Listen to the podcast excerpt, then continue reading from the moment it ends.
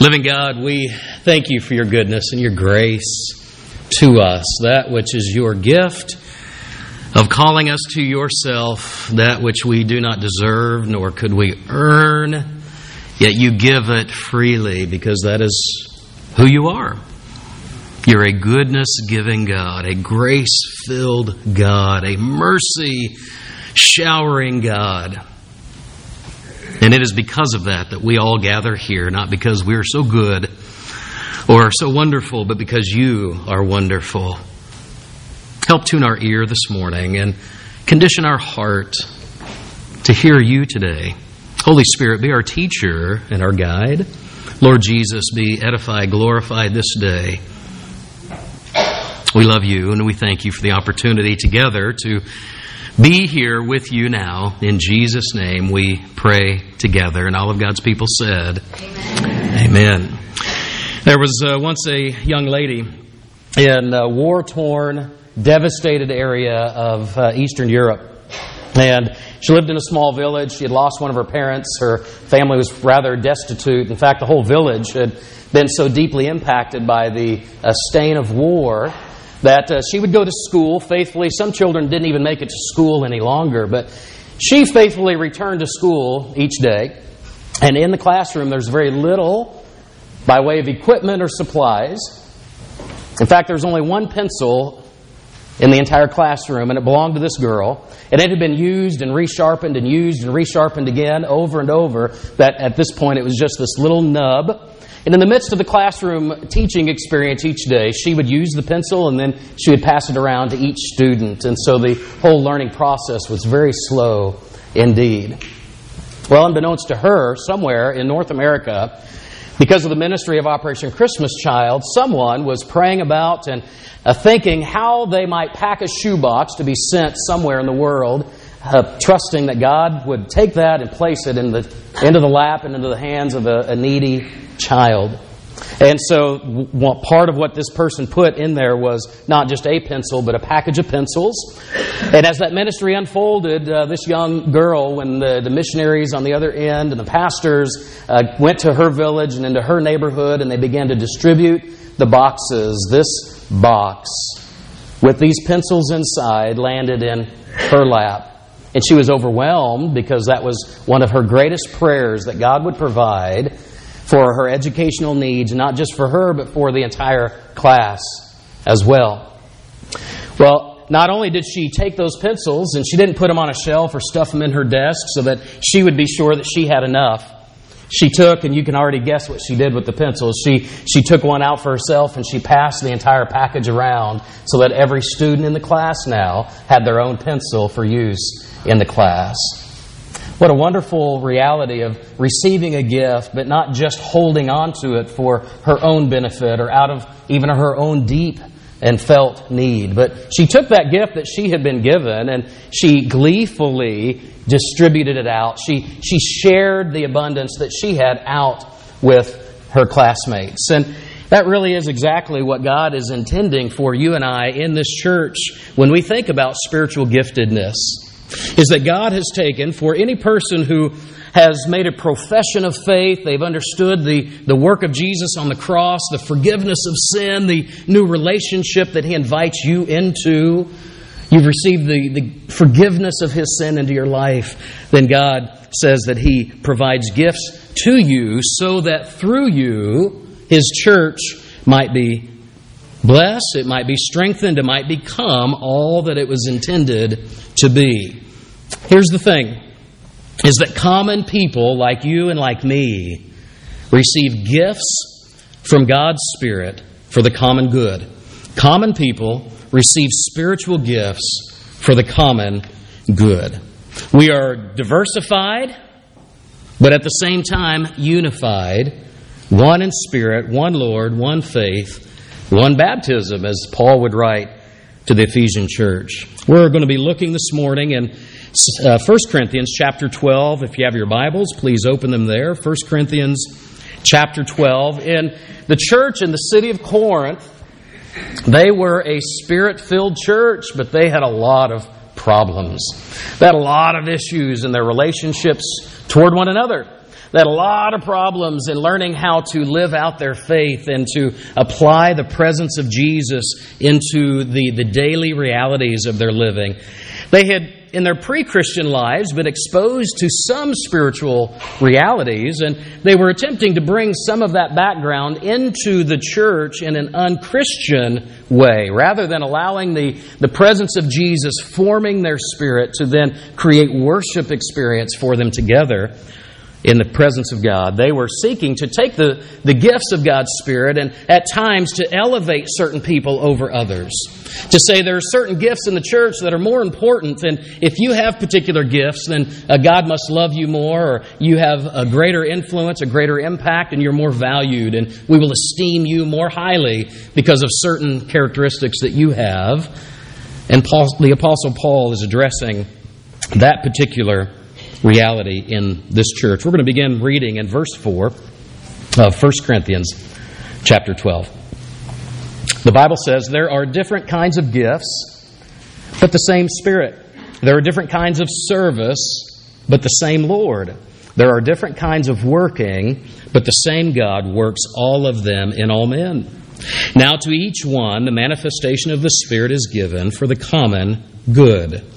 To one, there is given through the Spirit the message of wisdom, to another, the message of knowledge by means of the same Spirit, to another, faith by the same Spirit, to another, gifts of healing by that one Spirit, to another, miraculous powers, to another, prophecy, to another, distinguishing between spirits, to another, speaking in different kinds of tongues, and to still another, the interpretation of tongues. All these are the work of the one and the same Spirit and He gives them to each one just as He determines. What a great section of God's Word. If you want to go on and continue to read later this week, please do so. Read chapter 13 and the great chapter on love. It very well may be something read at Chris and Nikki's wedding. It's often read at weddings, and for good reason. But the context of that chapter is dealt not just in the wedding, but it's set right in the center of church life together. And then read chapter 14 as well. God has given gifts for the common good. The body is made up as a unit of many parts, common people receiving God's good gifts for the common good. It's a diversified community, okay? What that means is that we are different. Sameness is not the goal in the church. Sameness is not the goal for God's church. Can you imagine a carpenter who went to work in remodeling a house and he put on his tool belt and all he had were 16 hammers on his tool belt? Be very good for certain applications, right? But if he needed to cut wood, where would the cutting instruments be? If he needed to drive a screw, where would the screwdrivers be or the power drills? You see the point. If, if it's all sameness, then his tools are limited and what he can do, his effectiveness is diminished. Imagine going to the doctor, and in that doctor's office, all she has are tongue depressors. How would you measure blood pressure? Or look into an ear? Or hear a heart beating? Or even go and get an x ray of a lung? You couldn't if all the tools were the same. In uh, Mill Valley Middle School this uh, past year, they have a cabaret every year, and uh, this past year it was uh, The Sound of Music, one of my favorite musicals. And I want you to think with me what the sound of music might be if there were only one song sung throughout the sound of music instead of the great variety and arrangement of those songs. Imagine and if you love the movie like I do, you, you know the great sweeping views over the hills, the Austrian hills, and you finally see Maria spinning there in that big green pasture with the mountains around her. And imagine, instead of hearing, the hills are alive, instead of that, you'd hear, Edelweiss, Edelweiss. Edelweiss is probably my favorite song from the movie. But it's partly because of the emotional impact of the story from which it comes and nationalistic pride of an Austrian uh, standing up against the, the Nazis' invasion of his country. And it's perfect for that moment. But it would completely change the story if you had Edelweiss at the opening of it. Or Consider the nuns when they're wondering, what are we to do with this young lady named Maria?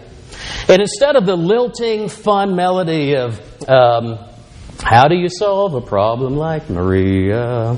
How do you do? Instead of that, it was Edelweiss, Edelweiss, right? Or imagine when Maria now has the Von Trapp children around her and she's beginning to teach them about music and teaching them music scales. And instead of do, a deer, a female deer, it was Edelweiss. It would change everything, wouldn't it? Part of the beauty of a musical like that and others is the great variety of music and how it all blends together and weaves together. The songs are diverse in what they are but collectively and with the story together, they weave, they're woven together in a beautiful story. And that is just what God's church is intended to be. Each believer, each one, it says in verse 12, uh, verse 7, now to each one the manifestation of the Spirit is given for the common good. God has given you, believer in Jesus, a song to sing in His church. He has given you a role to play. Each believer has a place. Common people receiving gifts from God's Spirit for the common good. Some gifts may be less visible, but it doesn't mean that they're less valuable. Some gifts may be more prominent and you're in front of people more regularly, but it doesn't mean that other gifts are less important. If you want to go back, we don't have time to dissect all of the various gifts listed here, but if you're interested in learning more and uh, having a refresher, you might want to note on your blue sheet there uh, this chapter, 1 Corinthians 12. You might want to go and read Romans chapter 12 or Ephesians chapter 12, uh, 4 and 1 Peter chapter 4. Romans 12, Ephesians 4, 1 Peter 4. If you're interested in being reminded of where these spiritual gift uh, descriptions are given, and you can go back and look at those. But what I want to explain today in our time together is this that through spiritual gifts, the intent of them is that God would be praised, that the spotlight would be on Him, that people's eyes would be toward Him. It's not about putting someone forward or elevating particular individuals. It's about through those gifts, through what God builds in the individuals in their diversity, that He brings it together in the community. And so we are diversified, but yet unified. The church is stronger the church becomes better. Did you notice how throughout that list it was all about the focus on the Spirit? That this gift is given by the one Spirit, this other gift is given by that same Spirit. It's the Spirit who provides, it's the Spirit who determines, and it is God who does it for His glory and for our good. Now, we are diversified in our individuality. And that is good. It's not sameness that God desires in the church. We are unified, though, around the cross of Jesus. We're unified around the reality of the gospel. And we are intended to give to others what God has given to me. God provides spiritual gifts to my life, but it's not for my benefit, it's for the benefit of the church. God will give me certain gifts that I am supposed to share with you. God will give you certain gifts that He intends for you to share with His people. Common people receiving gifts from God's Spirit for the common good. If you go back and read through the lists of spiritual gifts, you'll notice that almost every one of them are quite useless and inconsequential outside of community. Go back and read them with that, with that framework and that lens in mind. You see, church members, as we share our gifts with one another, we forge relationships that are deeper. I see how God provides for my needs at times through you. I see how God will build up and provide for His church what I can't provide, what others in the church can't provide, but what God has specifically designed for provision in His church through you. So here it is, like the girl with the pencils in the shoebox. She could have taken those pencils, she could have taken them home and stuffed them in her mattress, and every time she used one up, she could pull out a fresh pencil. She herself would have a great pencil every day. But instead, she took what she had been given and she gave it away. You see, that's, that's the idea of regifting. I know in our culture we, we think about regifting and often a little bit, eh, it's a little tasteless, right? We don't know if we should or if I do, will somebody know? And, and all of that stuff. I, who has ever regifted a gift? Uh, wow, you're brave for actually raising your hand. Wow, yeah, but but we do that sometimes. Sometimes for good reason, right? It's not always bad. We may we may already have it, or we have an abundance, and so we want to share it with somebody. But sometimes regifting can have sort of a, eh, a little tasteless, distasteful connotation. But I, I want to change that idea, at least in this in this context.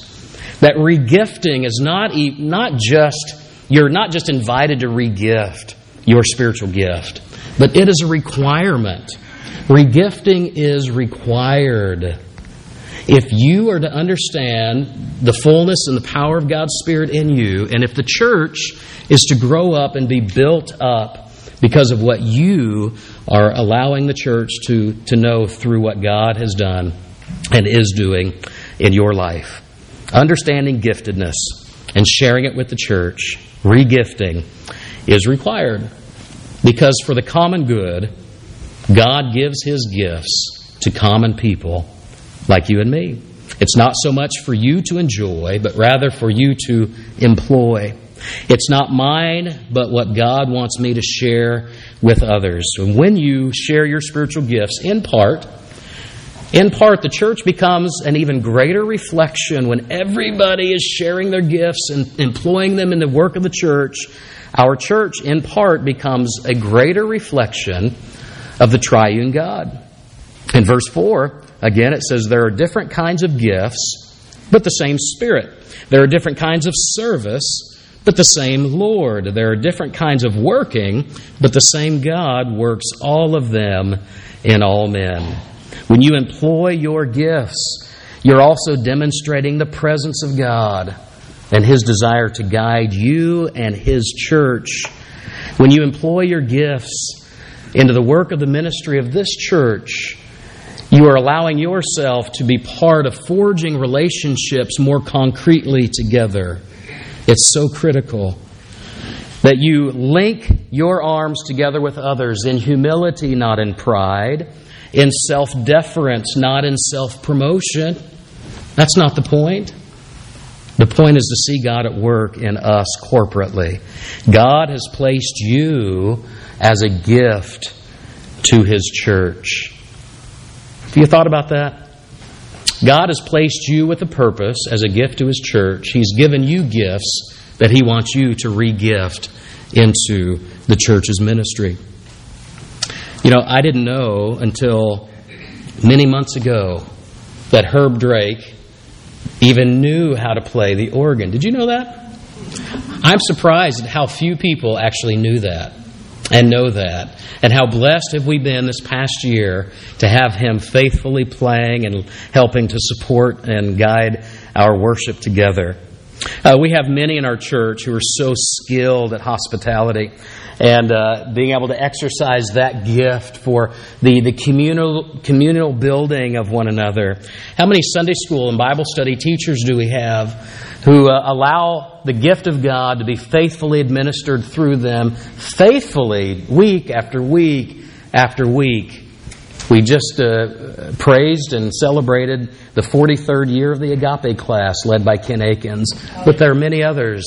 Yeah, there are many others in this church who give of themselves in allowing their gifts to be exercised. What about those who go unnamed and perhaps unknown to the church, but are faithful in praying, faithful in seeking God in faith for His work to be known among us? What about those who give financially yet anonymously to support the ministry of the church because God has gifted them with the ability for generous helps and the ability to engage in the work of God without any recognition? And my goodness, a church will crumble if there aren't many countless and faceless people quietly going about exercising the gifts that God has placed in them for the benefit of the body. It takes everybody. God has placed you here for a purpose. You know, it's not just a random assortment of people. It's not just your choice to say, This will be my fellowship. It really is you praying and you sensing God leading you here. Why does He do that? It's because God, I think, He looks down upon each of His churches and the church in general, and He says, This is where this church lacks, and so I want to equip this person for this season so that through this spiritual gift, my church will be strengthened. Now, we're in the process.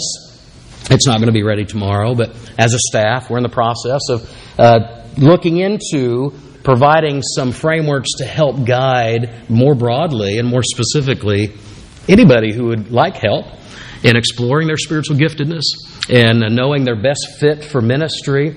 And uh, you can pray with us about that. And uh, we're uh, going to be eager to uh, to roll that out when that's ready. But we're we're kind of plodding along in it to make sure that uh, we, we offer that. But I don't want you to leave here thinking, well, I don't know what my spiritual gifts are, or, or there's no way for me to figure that out. Yeah, there is. Yeah, there is. You know, the best way to understand your spiritual giftedness, I think, is by asking somebody else in this church who knows you well and ask them to be honest with you and to say, you know, here, here are some of the gifts expressed in the scriptures. Where do you think, and what do you think God has placed in me right now for this season? I'm not sure that spiritual gifts, the same thing you had when you're 16, is necessarily the same thing you might have now as you're 56 years old. I think God equips us at times perhaps differently to fulfill the different needs in His church. Because it's not about Him giving you a gift for you to sit in the corner to enjoy. It's about God gifting us all so that when you re gift that to the body, we become the strong, vibrant, healthy community, the God honoring, God reflecting community that He intends us to be. When we re gift our spiritual gifts, our love for one another is on display. People's needs are met. Their joys, they get celebrated. Our sorrows are shared. And we become a brighter and more vibrant witness to a world that needs to see God's kingdom at work. God's kingdom at work. Common people receiving gifts from God's Spirit for the common good. Father, we pray today that you would guide us in understanding this even more, that we would appreciate the fact that that which you have given me by way of experience or education or um, supernatural gifting, it all can be employed into your kingdom, into this fellowship. God, help me not to hold back. Help us not to reserve ourselves. Help us to pour ourselves out because you've poured yourself out for us. Fill us up and pour us out into service in your kingdom so that we might be those who love others, not just in word, but indeed also. That the employment of my life is the great enjoyment of my life. The employment of my spiritual gifts is what brings me the greatest pleasure in my life. God, help us to walk in this way. Teach us to appreciate and to walk in this diversity yet unity that you call us to, unified around the cross of Jesus and in his good gospel. We pray it in faith and in delight that you would bless your church with your gifts. Give us wisdom now, we pray in Jesus' name. Amen.